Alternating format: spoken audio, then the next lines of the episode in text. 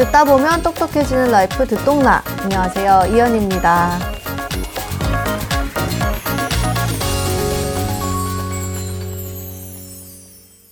얼마 전에 미국 정부가 아주 강력한 탄소 배출 규제안을 발표를 했습니다. 이게 기후변화 대응 차원의 뉴스라고 볼 수도 있는데 환경 뉴스기도 하지만 사실 요 내막을 뜯어서 보면 경제 뉴스라서 이코노미에 들고 와봤거든요. 이게 무슨 내용이었냐면 2027년부터 2032년까지 6년에 걸쳐서 자동차 이산화탄소라든지 미세먼지라든지 이런 것들 배출 허용량을 줄여나가겠다라는 정책인데 이게 목표가 상당히 높아요. 그래서 이산화탄소 배출 허용량만 봐도 이 규제안 적용 직전, 그러니까 2026년이랑 비교를 해보면 2032년까지 56%나 줄여야 할 정도로 굉장히 높은 목표를 설정해놨거든요. 그래서 EPA 예상으로는 이 기준을 도입을 하면 10년 뒤인 2032년까지 미국에서 팔리는 새차 세대 중에 두 대, 67%가 전기차가 될 거라는 전망이에요. 근데 지난해 기준으로 현대자동차, 우리나라 기업이죠. 현대차가 미국 시장에서 판매한 차가 147만 대인데 이 중에 전기차가 6만 대밖에 안 되거든요. 그리고 현대차가 2030년까지 우리가 미국에서 전기차 이만큼 팔 거야 라고 세워둔 목표 판매 비율이 58%예요. 근데 미국에서 이번에 낸 탄소 배출 규제안은 목표치가 사실상 더 높은 거죠. 이걸 67%까지 32년까지 연끌을 해야 되는 상황인데 이게 사실 현대차에만 어려운 목표치인 게 아니라 미국 시장 자체로 봐도 지금 미국 신차 중에 전기차 비중이 6%도 안 된단 말이죠. 그러니까 미국 기업도 힘든 목표치고 사실상 이게 달성이 할 수 있는 숫자인가? 라는 이야기가 나올 정도인데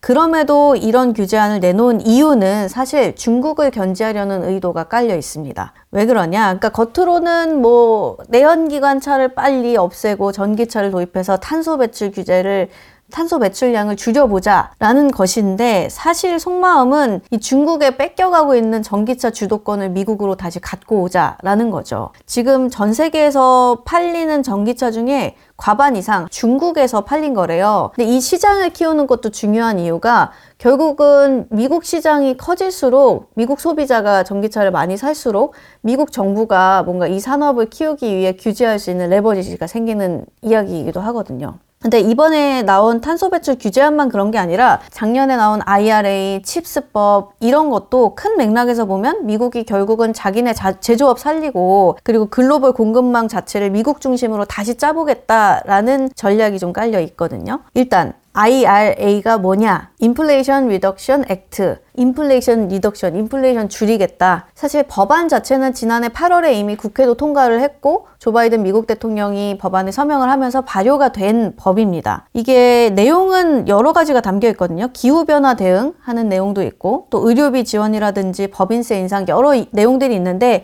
이 중에서도 우리나라 뉴스에 자주 등장하는 건 이 기후 변화 대응 차원에서도 그 중에서도 전기차 세액 공제 이 이야기 때문에 우리나라에서 IRA 얘기가 많이 나옵니다. 이 IRA 법안이 지원해주는 그 전기차 보조금 대상에 포함되느냐 안 되느냐가 자동차 산업 그리고 배터리 산업 판도를 완전히 바꿔놓을 수도 있기 때문에 중요하게 보는 거거든요. 일단 이 법안에 따라서 전기차를 구매할 때 세액 공제를 해주는 조건이 세 가지가 있어요. 요거 좀 복잡합니다. 하나씩 좀 짚어볼게요. 첫 번째로는 북미에서 자동차가 최종 조립이 돼야 돼요. 그리고 두 번째로는 그 자동차 안을 뜯어보면 뭐 소, 부품도 들어가고 뭐 부품 만드는데 광물도 들어가잖아요. 일단 이 핵심 광물은 40% 이상이 미국 혹은 미국과 FTA가 체결된 나라에서 채굴을 하거나 처리된 것이어야 한다라는 조항이 있고 세 번째로는 부품 같은 경우는 50% 이상이 북미에서 제조되거나 조립 되어야 한다라는 세 가지 조항을 충족해야지 보조금을 받을 수 있는데 보조금이 꽤 많아요. 한 대에 최대 7,500달러. 우리나라 돈으로 하면 지금 환율로 거진 천만 원 가까이 받을 수 있는 거거든요. 광물 광물이 여기서 왜 나와 하실 수도 있는데 광물은 사실 배터리 산업이랑 연관이 있어요. 우리나라 배터리 소재나 배터리 만드는 업체들이 주로 중국이나 인도네시아, 아르헨티나 이렇게 미국이랑 FTA 맺지 않은 나라에서 그 광물을 들여와서 요걸 가공하는 거거든요. 근데 이 법안대로라면 어 FTA 맺지 않은 나라에서 들여온 거니까 보조금 대상이 안 될 수도 있는 거죠. 그런데 다행히도 지난달 31일에 미국 재무부가 IRA 세부 지침 규정안을 발표했어요. 핵심 광물 같은 경우에는 추 수출 혹은 가공 중에 한 과정에서만 50% 이상의 부가가치를 미국 혹은 미국과 FTA 체결한 나라에서 나오면 세액공제 요건 충족하는 것으로 본다라고 발표가 나왔어요. 쉽게 이야기하면 미국이랑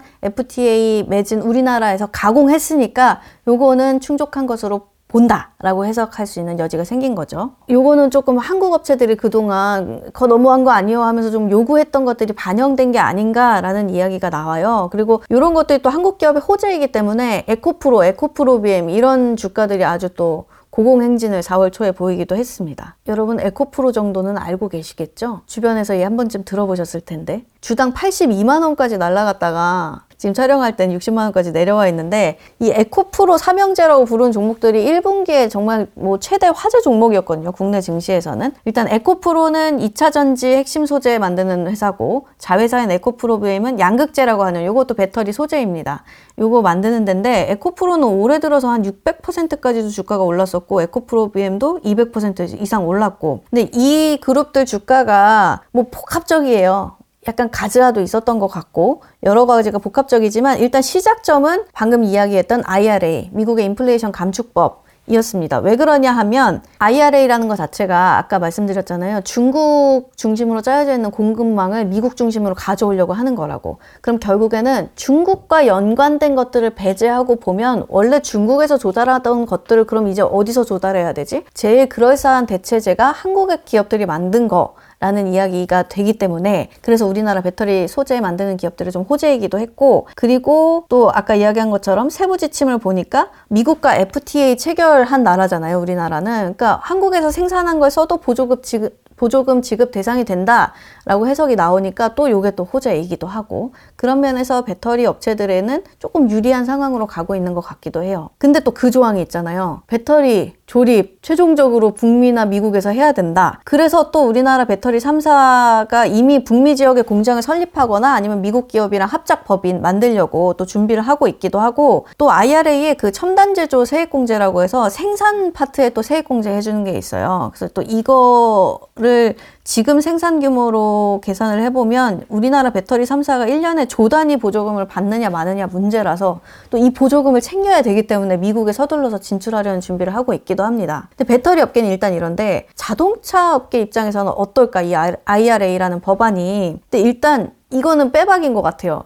북미에서 최종 조립해야 한다. 라는 조항이 있기 때문에 더 이상 한국에서 울산에서 조립한 차 파는 걸로는 보조금 대상이 되지가 않는 거죠. 그래서 지금 뭐 현대차도 그렇고 기아차도 그렇고 현지에 이미 공장이 있기도 하지만 공장 시설을 더 늘려갈 방침이고 요걸 좀 서두르고 있습니다. 일단 IRA 끝. 근데 이 배터리 자동차 업체들 뿐만이 아니라 사실 또 우리나라 그 수출 양대 산맥을 이끌고 있는 반도체 이쪽 산업계도 지금 미국 법 때문에 고민이 깊습니다. 왜냐하면 법이 또 하나 있어요. 이 법 때문인데요. 반도체 및 과학법, 이른바 칩스법이라고 많이 부르는 법이 있어요. 이거는 쉽게 말하면 미국의 새로운 반도체 설비 공장 짓는 기업에 어, 수백억 달러의 인센티브를 제공하겠다라는 법안인데 미국 내 반도체 공장에 투자를 하면 세액 공제 25% 해주고 그리고 반도체 시설 짓거나 연구 개발하는데 미국 정부가 527억 달러, 우리 돈으로 하면 68조 원 돈을 때려 붓겠다는 정책인 거거든요. 이렇게 해서 미국은 지금 한국이나 대만이나 중국이나 반도체 생산 많이 하는 곳들 여기랑 생산 비용 격차를 좀 줄이겠다. 그렇게 해서 미국에서 생산하는 비율을 늘려 나가겠다라는 목표를 갖고 만들어진 법안이고요. 이런 법안을 왜 미국이 도입을 했느냐? 여러분 반도체 대란 기억나시죠?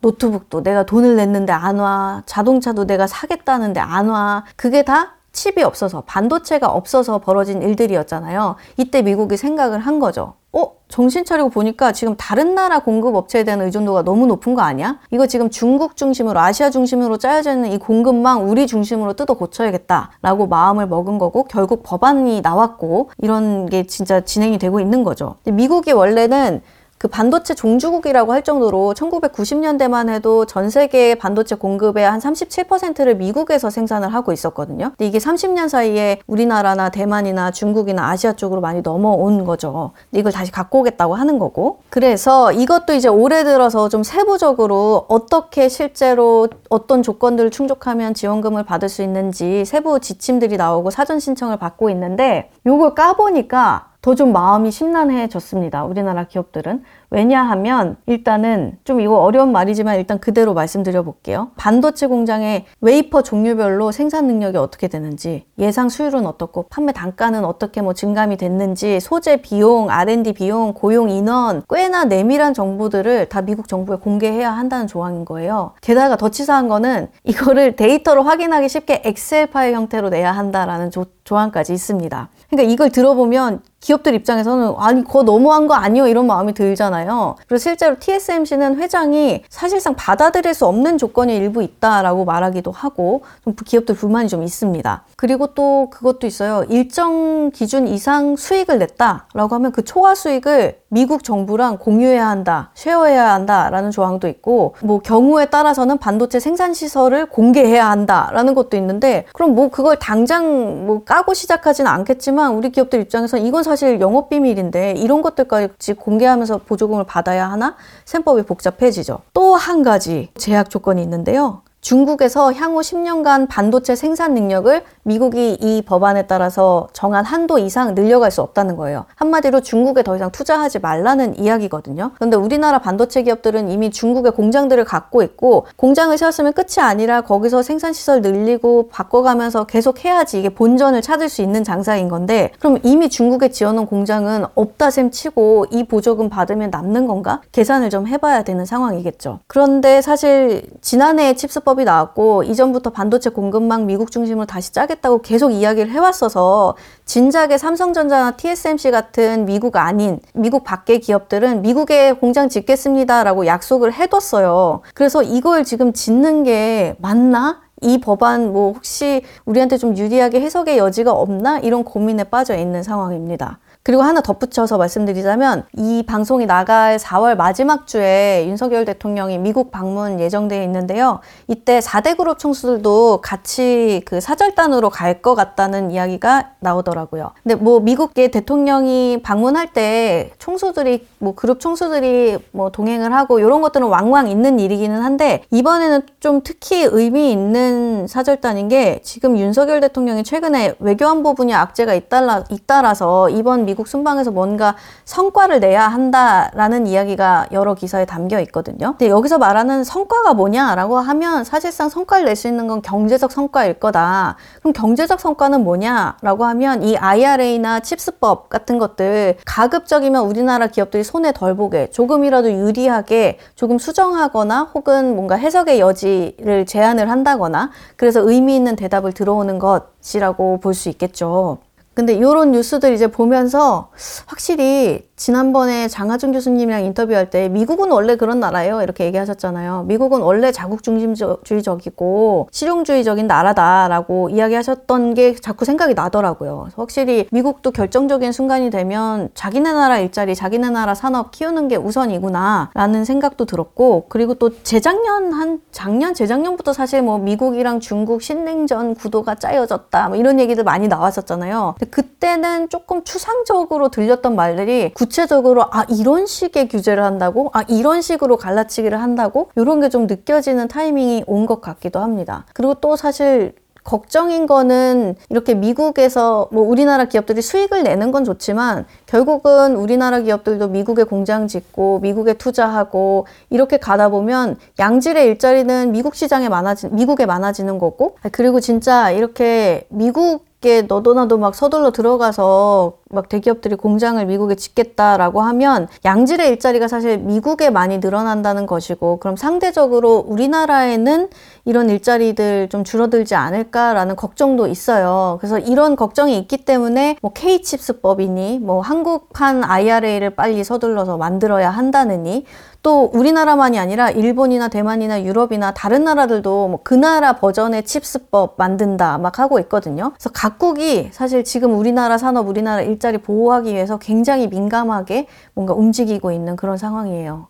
아무튼 뭐 이런 이유로 우리가 미국 금리도 열심히 보고 미국 법의 세부 조항까지도 이렇게 뜯어봐야 하는 좀 씁쓸한 상황인데 어쨌든 슬프지만 화이팅 코리아 어쩌겠습니까? 여기서 살아날 방법을 고민해봐야겠죠? 아무튼 저희는 그럼 또 다른 경제 이야기로 다음에 돌아오겠습니다. 화수목 아침 7시 듣동나가 습관이 됩니다.